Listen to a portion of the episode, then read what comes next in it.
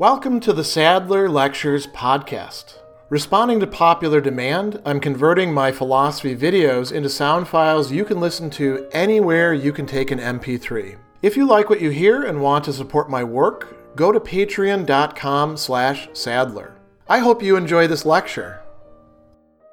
The central character in Ursula K. Le Guin's second novel in the Earthsea series, The Tombs of Atuan, is Tenar, or Arha. We'll talk about why she has two names like that in just a moment, who we see as a young child, and through the course of the novel, we see move into young womanhood. And the most important feature of her life is that early on, she is recognized as the new upcoming priestess of the nameless ones in the tombs of Atuan. Now, why is that the case? Well, this has to do with the religion of the Kargish people, as we're going to see, who believe in reincarnation, and she is believed to be the reincarnated priestess who died at the same same time as she's born, and there's, there's a bit more to it as we'll go into. But the idea is that there's a long line of priestesses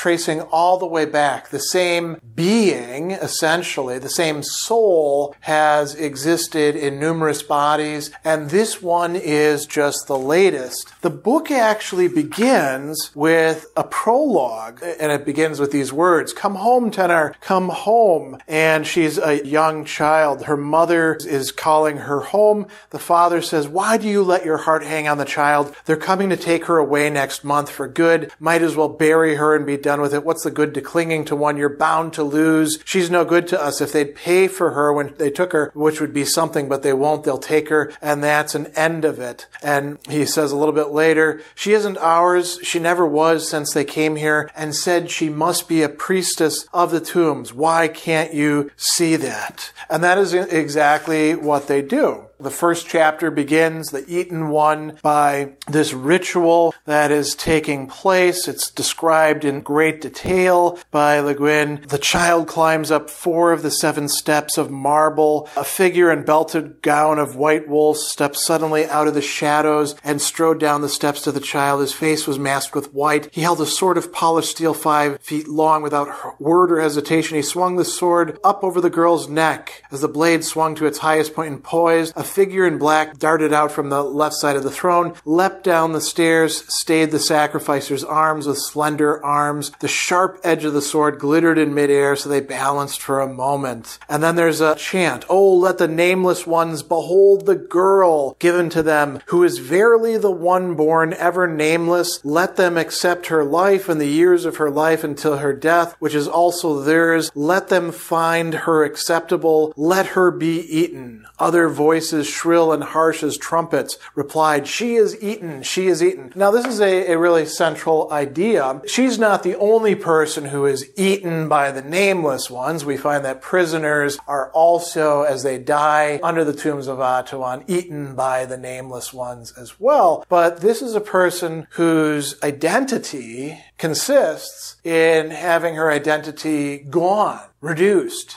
eaten, taken away. Why? So that she can be the vessel, not just for these old powers of the earth, the nameless ones, but also for the priestess who has been there this entire time through a multiplicity of bodies. The previous Arha, she's called later on. And so there's this entire ritual. I'll just read a little bit more of this. The little girl was taken from room to room, from temple to temple. In one place, salt was placed on her tongue. In another, she, she knelt facing west while her hair was cut short and washed with oil and scented vinegar. In another, she lay face down on a slab of black marble behind an altar while shrill voices sang a lament for the dead. Neither she nor any of the priestesses ate food or drank water that day. As the evening star set, the little girl was put to bed naked between sheepskin rugs in a room she'd never slept in before. It was in a house that had been locked for years, unlocked only that day. The room was higher than it was long and had no windows. There was a dead smell in it, still and stale. The silent women left her there in the dark. And the person who does come to her is this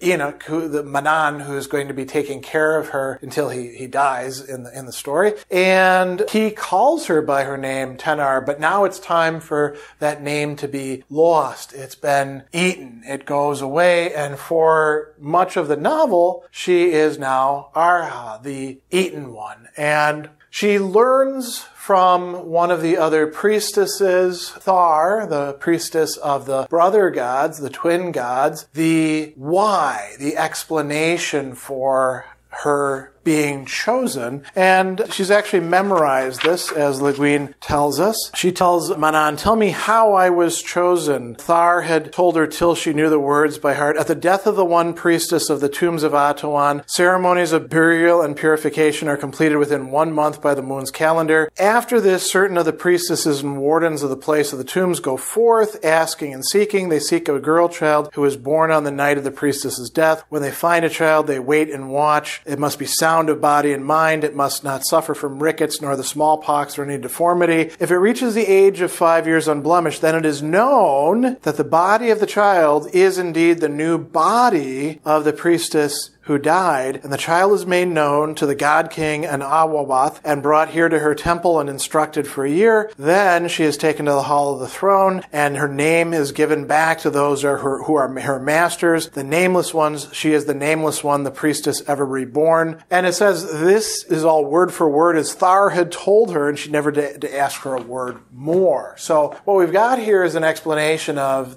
this is how the priestess is reincarnated. This is why we brought you in. And then she wants to know a deeper and broader how from Manan. And he can tell her. Tell me how I was chosen. And he would tell her again. And he tells a whole story there that gives a lot more detail about the poverty of the family and looking at the baby, thinking they'd found the reborn one at last. The mother could tell this too. She held the baby and never said a word. The mother actually engages in a trick. She stains the baby's skin with berry juice and says that she has a fever, which would disqualify her apparently from being able to be the new body of the priestess, and they wash that off. She never finds out what happens with her mother. She asks, What did the mother do when they came to take the child away? Manan didn't know he had not gone with the priestesses on that journey. So we have a narrative of here's how you got here. And she lives a life that is genuinely set apart. As we find out in that same chapter, she lives with the other girls for a year and then she moves to her own little house as opposed to the great house, which is just for the priestess, where she would live live her entire life and then die and then be reborn again, brought there again. So there's this cyclical thing that's taking place. We also find out that she cannot be punished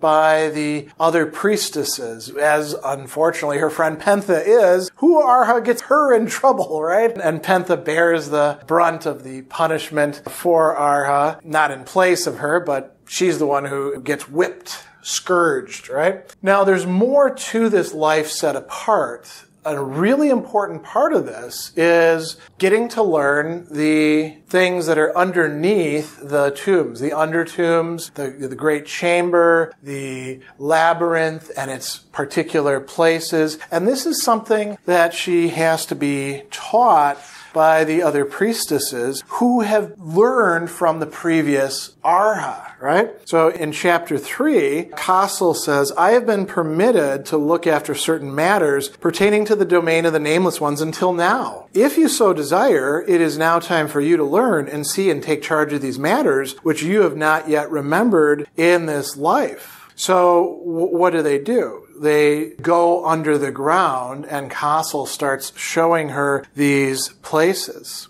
I'm going to read a little bit more of this. So she says, At last I shall see my own domain. At last she was 15. It was over a year since she'd made her crossing into womanhood, and at the same time had come into her full powers as the one priestess of the tombs of Atuan, highest of all high priestesses of Kargad lands, one whom not even the god king himself might command. They all bowed the knee to her now. Even grim Thar and Kassel all spoke to her with elaborate deference, but nothing had really changed. Nothing happened. Once the ceremonies of her consecration were over, the days went on as they'd always gone. There was wool to be spun, black cloth to be woven, meal to be ground, rites to be performed, the nine chants must be sung nightly, the doorways blessed, the stones fed with goat's blood twice a year, the dances of the dark of the moon danced before the empty throne, and the whole year had passed just as the years before it had passed, and were all the years of her life to pass so. So getting to explore the underground is going to restore some interest to her life. And this is something that she gets to do. She also is involved in determining the deaths of the prisoners who have been sent to her,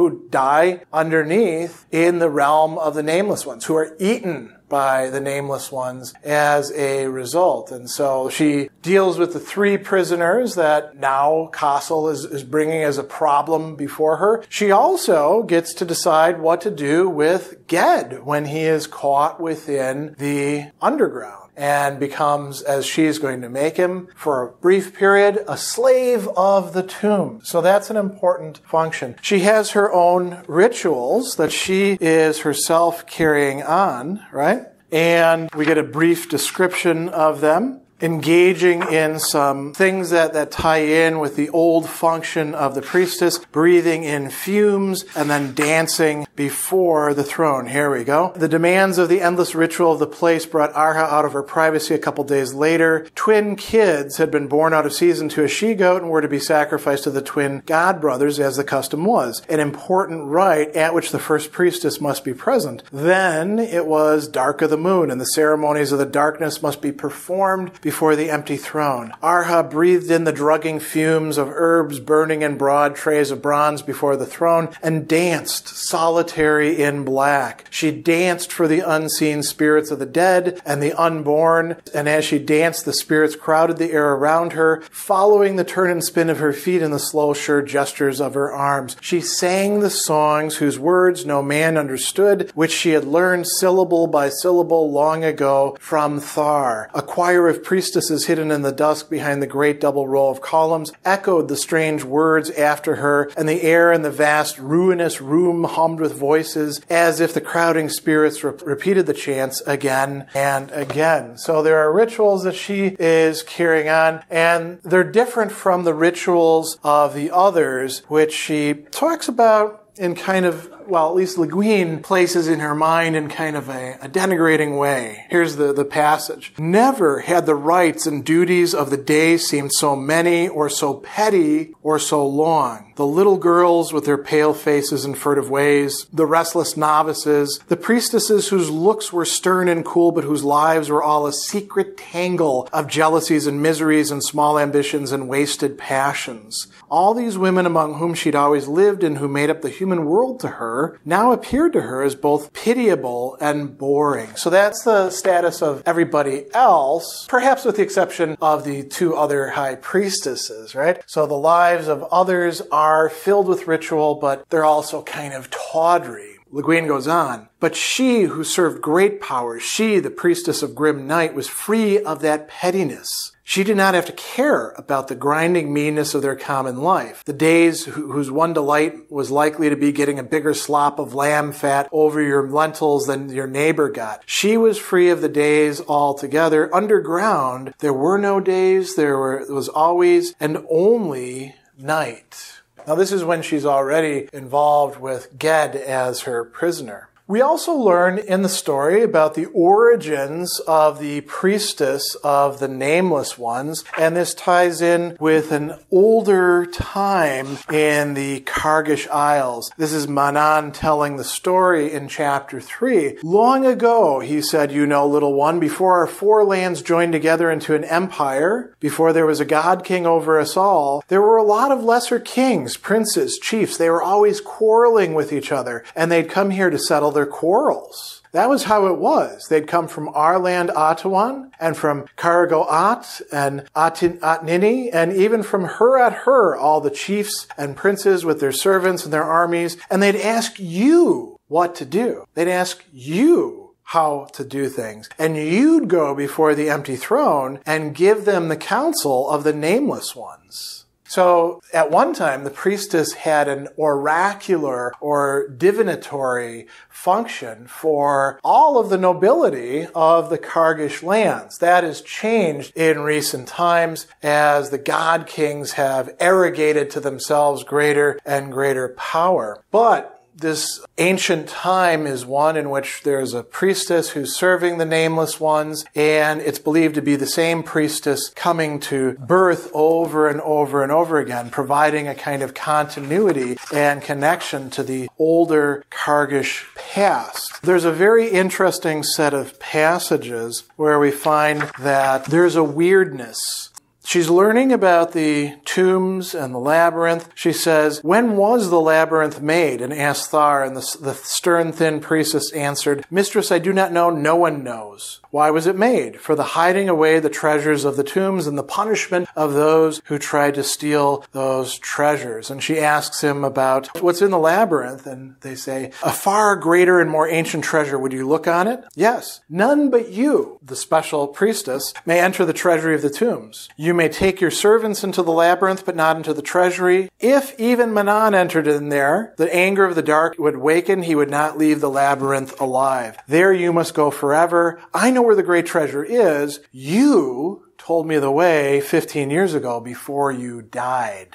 so that I would remember and tell you when I returned. I can tell you the way to follow in the labyrinth beyond the painted room, and the key to the treasury is that silver one on your ring with the figure of a dragon on the half, but you must go alone. So what we have going on here is the entire under tomb the labyrinth, these treasures, all of these things, they are the province of this priestess. And the other two priestesses, Thar and Kassel, the other high priestesses, have helped out. They took in information from the previous Arha, and now they're teaching or reteaching Arha what she already knew and did and said in the previous flesh. You can't even say the previous life because she's still living out the same life. And there's a kind of interesting thing here. She says, after all, had she not seen these treasures before, she can wait for it, right? And Le Guin says, it still made her feel strange when Thar and Kassel spoke to her of things she'd seen or said before she died. She knew indeed she had died and been reborn in a new body at the hour of her old body's death, not only once 15 years ago, but 50 years ago, and before that, and before that, back down the years and hundreds of years, generation before generation to the very beginning of years when the labyrinth was dug